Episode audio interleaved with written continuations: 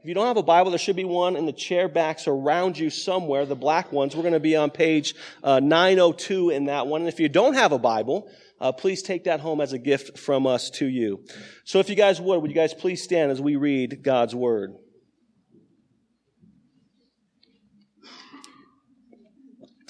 We'll be in John chapter 16, starting in verse 16. John 16, starting in verse 16. A little while, and you will see me no longer. And again, in a little while, you will see me, says Jesus.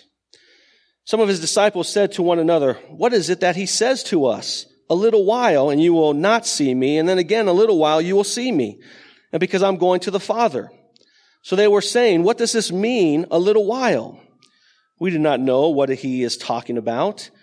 And Jesus knew that they wanted to ask him, so he said to them, is this what you are asking yourselves? What I mean by saying, a little while you will see me, and again a little while you will see me?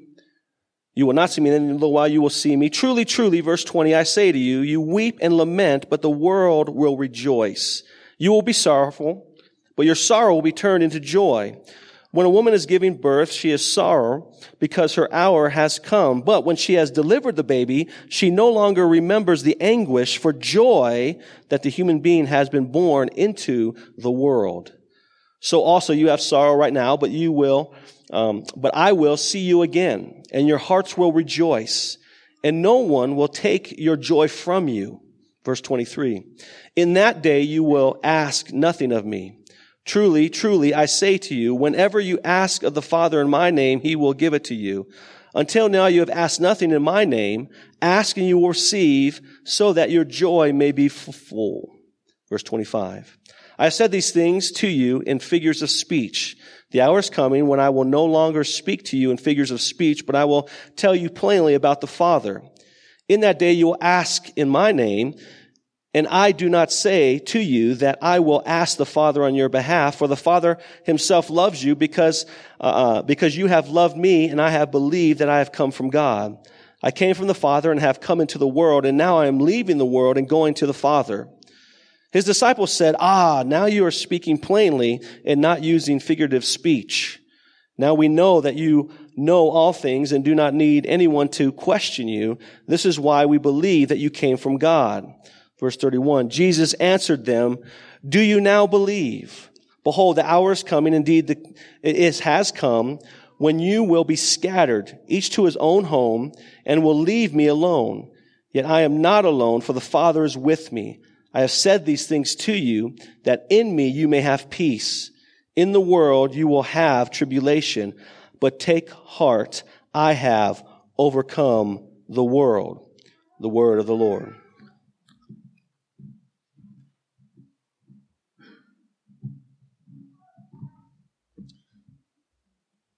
Let's pray. Father in heaven, what a great reminder from our brother Brandon that you are infinite. You are holy. And we, your creation, we have rebelled against you. Our finite understanding thought that we could be infinite. But Lord, in your amazing love, you died for us.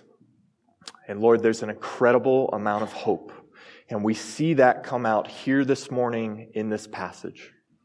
And Lord, I ask, would you illuminate these scriptures? As I've prayed all throughout this week, would you allow me to stand in the gap and would your people hear your word this morning? Would the words of my mouth and the meditation of all of our hearts be acceptable in your sight, O Lord, my rock and my redeemer? In Jesus' name, amen. Please be seated. Well, this past Sunday, we had the closing ceremonies of the Olympics in South Korea. And I love the Olympics. There's something about the top athletes around the world coming together to compete, even if the NHL players couldn't be involved. Um, but I love the Olympics, the thrill to watch them. Specifically, the women's team, the women's hockey team that was golden. I also love the men's curling team. But what I really loved was that guy's mustache on that team. You guys know what I'm talking about? That was awesome. The Olympics are great. And I love the stories that kind of color the athletes' uh, lives and decisions in leading up to them competing. One story in particular has to do with the 1924 Summer Olympics. A now infamous Scottish runner, Eric Liddell, his story was so good that they made a movie out of it, Chariots of Fire. Just out of curiosity, who here has seen that movie? Yeah, it's a great movie. Actually won Best Picture at the Oscars in 1981. But Eric Liddell, he was born to Scottish parents actually in China in 1902. His parents were missionaries there back in China, but as was a custom of that day, his parents sent him back to Scotland to get his formal education. And while he was in Scotland, he started running in grade school. And when he finished high school, he had began to uh, build national acclaim for his running abilities in the 100 meter. Now, as he was growing up, Eric Liddell held firm to his faith, and he developed strong convictions to run for the glory of God. He became infamous for as he would cross the finish line, he'd hold out his arms, flip his head back, open his mouth as if he was offering each race, each win to the glory of God. One of the most famous quotes that he, that he said was, God made me fast, and when I run, I feel his pleasure. Eric Liddell had great joy when he would run to the glory of God. And so he qualified for these 1924 Olympic Games in Paris. But Liddell found out that the 100 meter race was on a Sunday. And this was a big problem. See, Eric Liddell developed the conviction that Sunday was the Lord's day, not a day for racing, not a day for games. And this didn't sit well with many people. His friends, his teammates, others on the British national team, they tried to get him to change his mind. They reasoned with him, hey, you can go to church on Sunday morning and then you can run the race in the afternoon. But Liddell wouldn't have any part of that. He stayed true to his convictions and he passed up personal fame and glory as well as national recognition for Scotland, who at that point had never won a gold medal. He passed all that up. He was the heavy favorite in the 100 meter, almost a lock for the gold. But he appeased those around him and he said, I will run in other events throughout the week. I will run in the 200 and the 400. And I'm sure many of you know the story, but if not, it actually ends in a way that we might not expect. And I'm going to conclude today's sermon with what happened to Eric Liddell in 1924 at these Summer Olympics.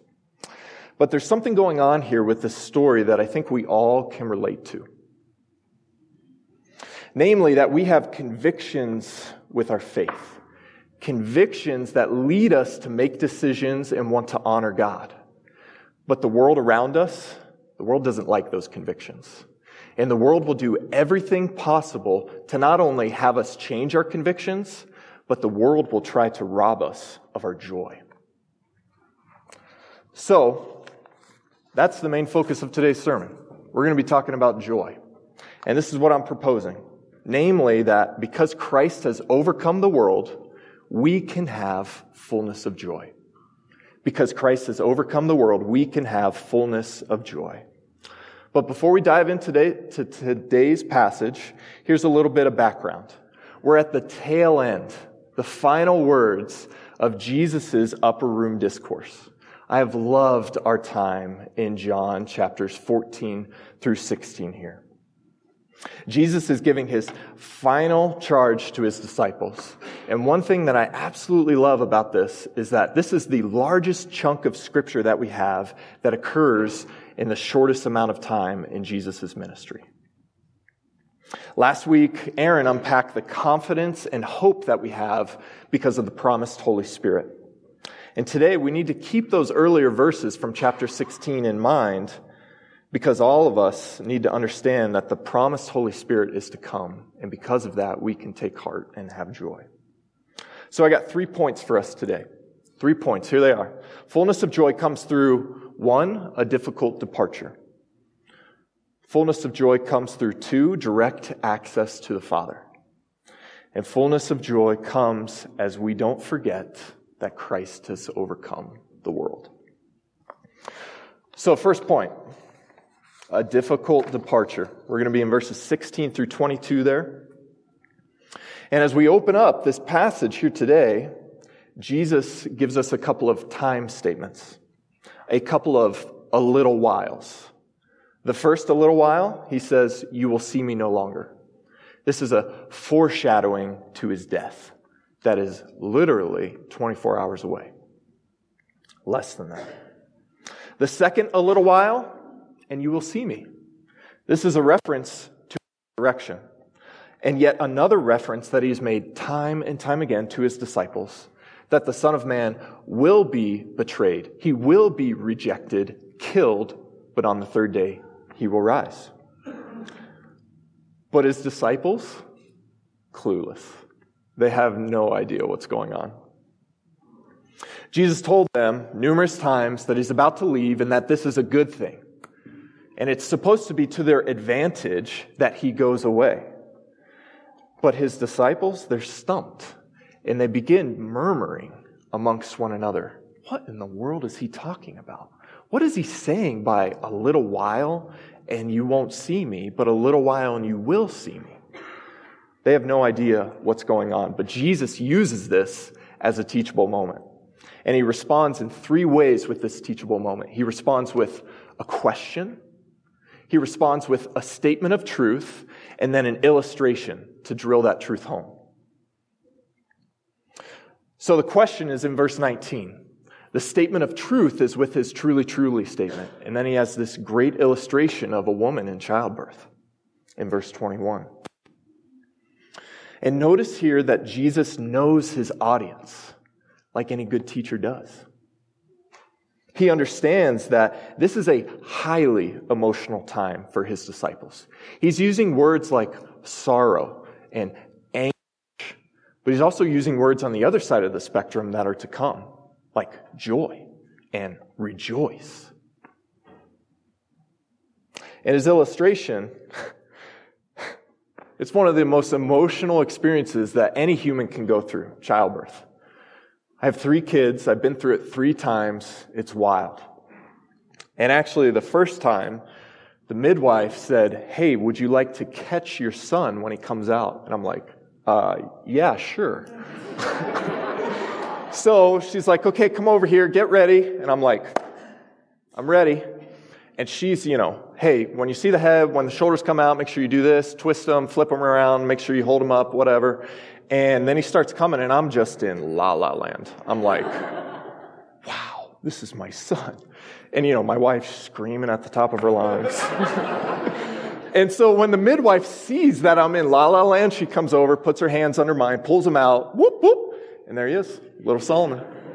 And all that agony that had happened, all that screaming, all that pain, and all that sorrow that I was experiencing, it was all so, la la land sorrow. Just kidding. Sorrow for my wife.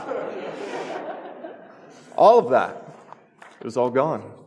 Because the reality that my son had been born, my wife was no longer in pain, joy followed. It was an incredible time. So it begs the question what is joy?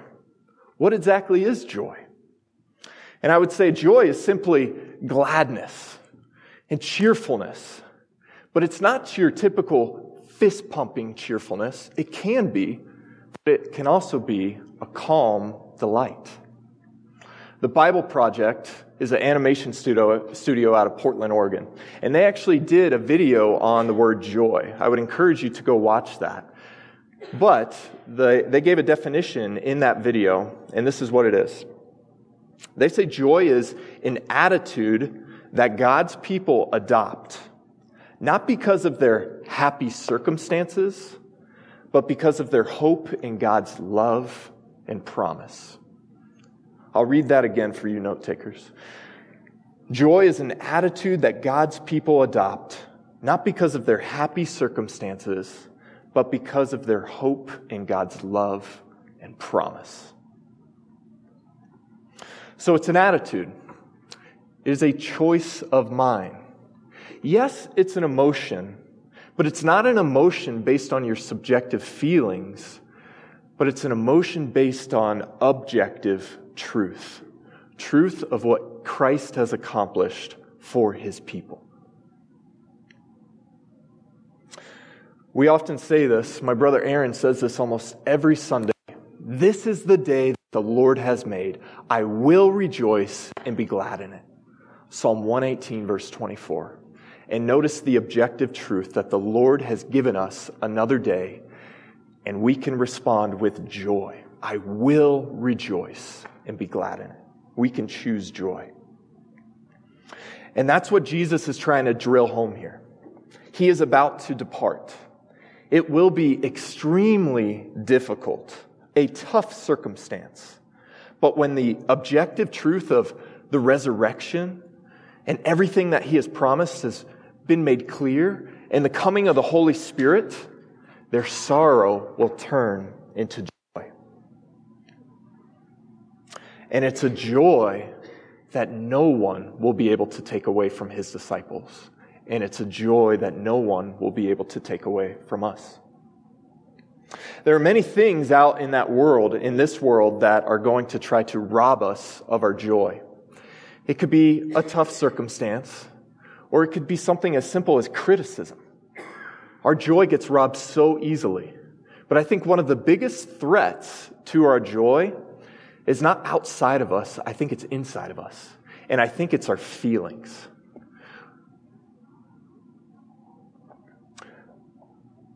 Oftentimes we mix up what we feel versus what is real. What we feel versus what is real. Let me explain. How do I feel about this? This sermon, this church, maybe a relationship you're in, spouse, your kids. How do I feel about this? How often do you, do you make decisions and evaluate reality primarily on your feelings at that moment? How often do you do that? If you let your feelings dictate your day, I want you to know you're not alone. You're not alone in that battle. This happens to us all the time, and we let the experiences of our lives and our emotional response to those feelings become the truth that we believe. But, ladies and gentlemen, this is not God's design. We are to let the truth of God's word dictate our feelings. And not just dictate, but transform our feelings.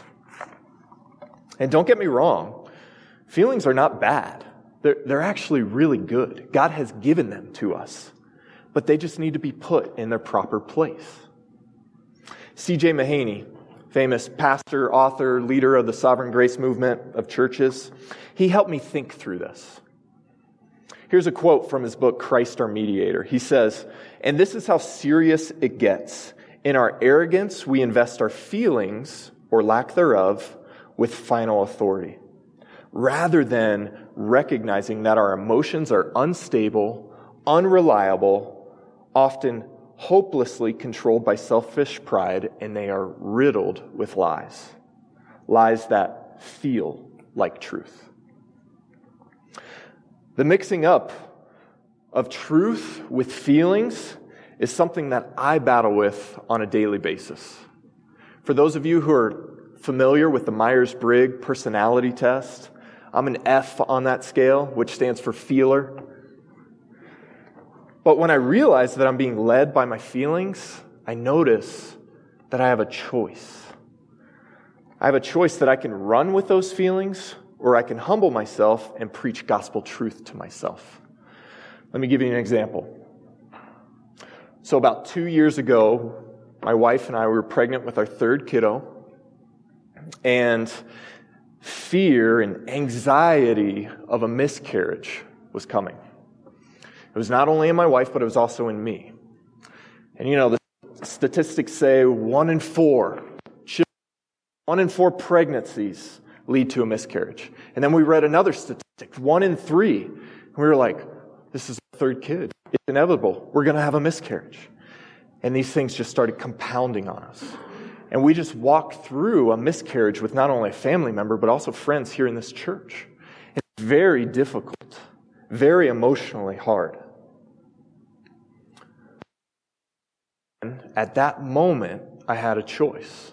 I could let those feelings be in the driver's seat, or I could stop and preach gospel truth to myself. And it wasn't easy, it wasn't hard, counsel was sought. But Psalm 20, verse 7, really spoke to me. It says, Some trust in chariots and horses. Paraphrase, some trust in statistics, but we trust in the name of the Lord our God. And even if we did have a miscarriage, God is still good. Amid through that, his goodness still reigns. Romans 8:28. We know that he works all things for the good of those who love him, who are called according to his purpose. And then feelings followed that gospel truth comfort, patience, and really joy. I checked myself, relied on the Spirit, not my flesh, and the grace of God followed. God gives grace to the humble, to those who not only willingly submit to His word, but those who start with God's word and let their feelings follow. So, next time you notice that your feelings are in a driver's seat or in the driver's seat, just ask yourself the simple question What is truth? What is truth right now? And that's why we need the grace of God, not only through His Word and His Spirit, but we also need His people, the church. Because oftentimes we are so clouded with our emotions. We are so led that we can't discern what is truth. And you can't discern what is truth all by your own. Let us take advantage of the means of grace of not only His Word and His Spirit, but this community right here. This is why we pump life groups all the time. Not just to get people together and read the Bible and pray, but to really walk through life together. So, in the face of a difficult departure, fullness of joy is available to us. And it's also available to us now that we have direct access to the Father. And that's my second point direct access to the Father verses 23 through 28. In this section, Jesus identifies three different elements.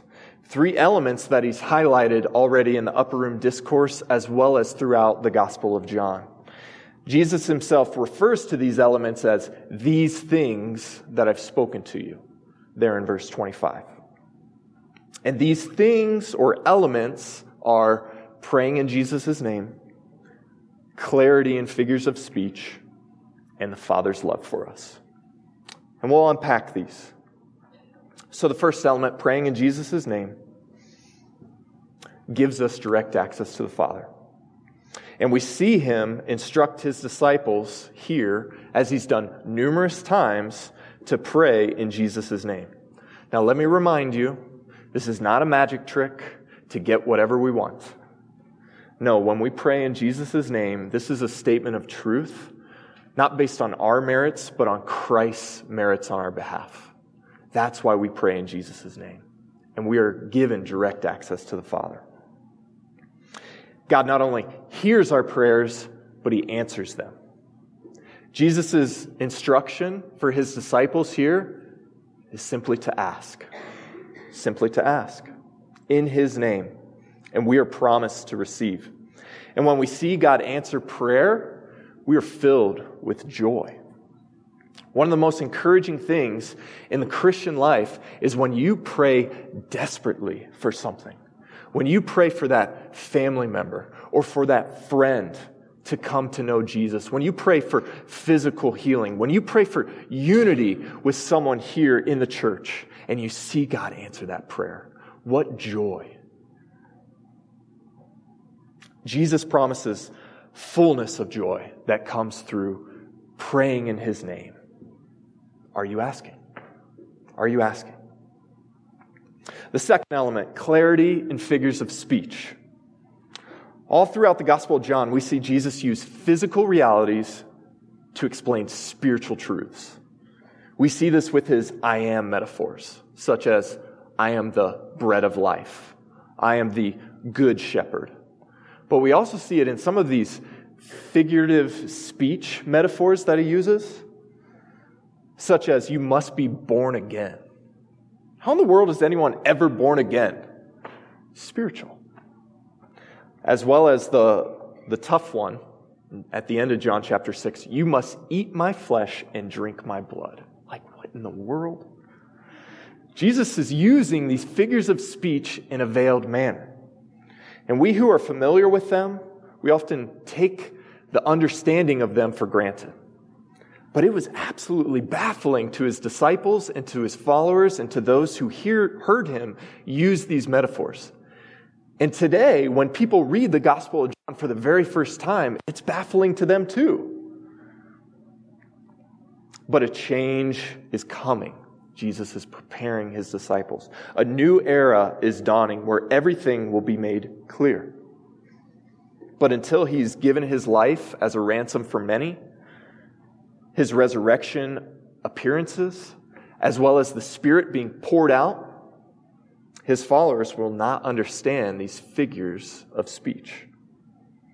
For us, on this side of the resurrection and Pentecost, we can understand these things we have direct access to the Father, and we can know Him deeply and intimately. This is what the ransomed Son accomplished for us. The gospel seeds that were sown in Jesus' ministry had become a fully developed plant in the apostles' ministry as the New Testament was being recorded, circulated, and expounded. We see the Father's plan of redemption begin to unfold what he was doing all the way back in the garden. He was doing with the flood and washing the earth. And what he was doing with his people, the nation of Israel. This loving God was providing a way back to his people to know him and to love him. And it was through his son Jesus. That leads us to the third element the love of the Father. Look with me again at verse 27 as we cherry pick this out. For the love of the Father, for the Father, excuse me, let's start again. For the Father himself loves you because you have loved me and have believed that I came from God. At initial reading of this verse, if you cherry pick it out, one might think that our love is the source of God's love. But we have to remember the entire context of Jesus' upper room discourse, as well as the entire context of the New Testament. 1 John 4:19. We love because he first loved us. Jesus already hammered this in chapters 14. If you love me, you will obey me. As well as chapter 15 with abiding in his love. And what we see here with the love of the Father is that his love precedes our love and his love also follows our love. Remember, God's love is not dependent on our love. Much like my three kids, I love them deeply. If they don't love me back, I will continue to love them just as deep. We need to keep his preceding love in focus, or else we can fall into a dangerous and even unchristian way of thinking. Don't forget that God's love is not dependent on our love. Let me illustrate. Ten years ago, almost exactly to the day, I was a junior in college here at Colorado State. A friend of mine invited me to church, and I was at a particular time in my life where I had hit a low and I had been searching for answers anywhere. So I said, Sure, I'll give it a go. And so I find myself at this church service here in town, and they're talking like Jesus like I had never heard before. I grew up Catholic, and the way that they were presenting Jesus was very, very different. They said that he was not only real, but that you could know him. You could have a personal relationship with him. And you want to know why the sole, the sole reason why I kept going to that church, it made me feel good. It made me feel good. And it was while that I was attending this church that evidence of God's grace in Him drawing me to Himself were, were clear in my life. I ran into a teammate from the hockey team who then invited me to a Bible study, and I got to sink my teeth into God's Word for the first time. But I also clearly saw my sin before a holy God, but that that sin did not prevent God's love for me. And before I loved God, He loved me before the foundations of the world. His love preceded my love. And it was then that I said, okay, I am a sinner and I need a Savior. It was very evident in my life that I had lived a sinful, rebellious life. But that sin was poured out completely on Jesus. And then the resurrection, and everything changed. Not just in the world, but everything changed in my life. A man really rose from the dead, and fullness of joy is available. And it was to me 10 years ago. So let me ask you this question Do you know this joy? Do you know this Savior? You can. You can know Him today. You can know this joy today if you do not. You just need to repent of your sin and trust in Him. You can have direct access to the Father. We're going to celebrate Jesus' resurrection and the joy that comes with that four weeks from today. Easter Sunday is four weeks from today. And this charge is for everyone here, but I want to speak specifically to the college students in light of my story. I'd like you to think about someone in your life who you might be able to invite to our Easter Sunday gathering. College is such a unique time in life where people are willing to take risks and make decisions that change their life forever. So I encourage you to think about who you might be able to invite. But don't just think about that person, pray. And as you have direct access to the Father, pray that God not only brings them here to this church building or here to this community, but that God draws him or her to himself.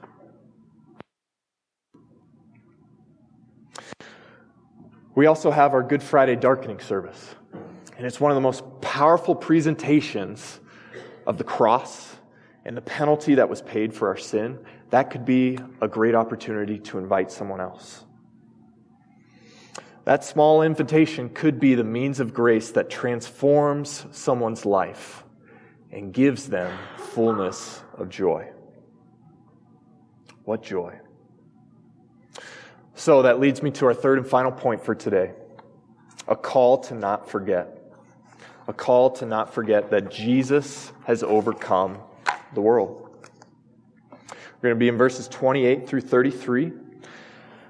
If you got your Bibles, let's look at verse 28. Jesus summarizes the Father's plan of redemption here when he says, I came from the Father, and I have come into the world, and now I am leaving the world and going and going to the Father. Four parts here. He came from the Father. A clear statement to Jesus' deity that he existed before the foundations of the world. And then he came into the world. A clear explanation of his humanity, the incarnation. And now he's leaving. His atoning death on the cross that he's about to bear was the atoning death necessary to satisfy God's wrath against sin. And then he's going to the Father. Jesus will rise from the dead, appear, and then ascend to the right hand of God the Father. And in response, his disciples are like, Yes, I finally get it. It's so clear. You're not using this figurative, veiled speech, but you're speaking plain to us. Check it out in verse 30. Now we know that you know all things and do not need anyone to question. This is why we believe that you came from God. This is the, the disciples' last confession right before Jesus goes to the cross. You can see the seeds of joy that are beginning to take root. They're sprouting from the truth of who Jesus is. Their conviction of Jesus' deity is shining forth through the veil of his humanity. This is going to help them immensely, not in the hours to come, but in the days and the weeks and the years after his resurrection. And Jesus sets the record straight. No matter how strong their confession is, at this point in time, they're going to go astray. They are literally moments away from Jesus praying for them, walking across a brook, entering into the garden, seeing Jesus betrayed, arrested, and they're going to scatter. They're out of there. They're going to run away not only from their confession, but from their God. But Jesus isn't so concerned here with their response. He knows what's going to take place. His omniscience is in focus here as he's holding fast. He's holding fast not to what not to what is going to unfold, but he's holding fast to the Father. Notice here that his loneliness isn't dictating his response. He knows that true loneliness is coming. The perfect fellowship of the Trinity will be broken on the cross. The Father will leave the Son and he, he will cry out, My God, God, why have you forsaken me? But Jesus presses on and he gives this final charge in verse 33. Jesus' words are the last words to his disciples before his betrayal, arrest, and death. And he doesn't want his disciples to forget them. I often say last words are lasting words. We see this all throughout Scripture. Whether it's Moses, right before the nation of Israel enters into the promised land, or even to Timothy, as Paul, his father in the faith, writes the letter 2 Timothy. These final instructions have a lasting effect on the hearers, and they have a lasting effect in our life. Jesus states that tribulation will come. This tribulation could be described as trouble or oppression or persecution. Whatever the pressure is that comes as a result of living in a Genesis 3 world, it's a threat to us. Yet, peace is promised in the face of this tribulation.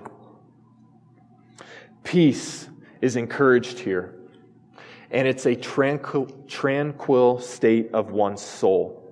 The peace that comes from fearing nothing that comes from God because of his love for us. And a peace that is content with whatever our lot. The only peace that surpasses understanding, it can only come from God and his spirit. And it's rooted in what has been done for God's people. And the final charge take heart, for I have overcome the world. Jesus' statement here of overcoming is a statement of victory, of triumphant victory. But notice, it's very peculiar here because he's yet to go to the cross. He has confidence in the face of such tribulation.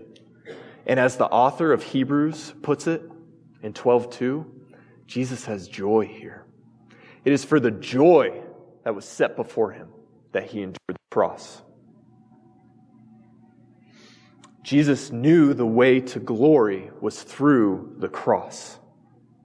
He knew what was set before him the agony, the suffering, the loneliness. Yet, he not only has peace and contentment, he has joy small illustration of a friend of mine. We'll say his name's Freddie. I ran into Freddie about a year and a half ago. I hadn't seen him for six plus years. Freddie's a little bit older than me. I said, Freddie, how you doing, bro? Great to see you. We had some chit chat, caught up, And then I asked him, Hey, man, how's your wife doing? He says, Oh, man, it's been a tough go with the marriage. We're actually in the process of getting a divorce. And I'm just like, Oh, way to go, Daniel. You put your foot in your mouth again. And he sees that I'm dejected. And his words afterwards, after seeing that, he said, Bro, it's okay. I have a choice each and every day, and today I choose joy. It's like, wow. Where does that come from? It comes from the Spirit. So, whatever tribulation the world is throwing at you, whatever threat that is attempting to crush you, to insult you, suffering, or even how you might be affected by death, I plead with you don't let your joy be robbed by these things, but take heart and look to Jesus, the one who actually has the power to overcome the world, and the one who did overcome the world for us. So, Eric Liddell went to the Paris Olympics there in 1924. He didn't run on that Sunday, but he ran into he ran in two other events, namely the 200 and the 400. In the 200, he won a bronze. Not bad. But the triumph came in the 400. And just before that race, he received a note from a British trainer. And the note stated, The old book says, Him that honors me, I will honor. Wishing you the best success always a reference to 1 Samuel chapter 2 verse 30. So, Liddell shouldn't have even been in the final heat. There he was. He drew the worst starting position of the race. But that didn't faze him. When the gun went off, he took a commanding lead. Pretty typical for a 100 meter sprinter. Not so typical for a 400 meter runner who's supposed to pace themselves. And while everyone was waiting for him to fade, his lead kept increasing and increasing and increasing. And as he head, head into the final curve and that last stretch, his arms went out, his head back, and he offered the race to God. He won. He was golden, a triumphant, joyful victory he was fast and he felt God's pleasure. Eric Liddell's story doesn't end on that racetrack there in Paris. The following Sunday, he actually wasn't asked to uh, run in two other events, relay events, actually.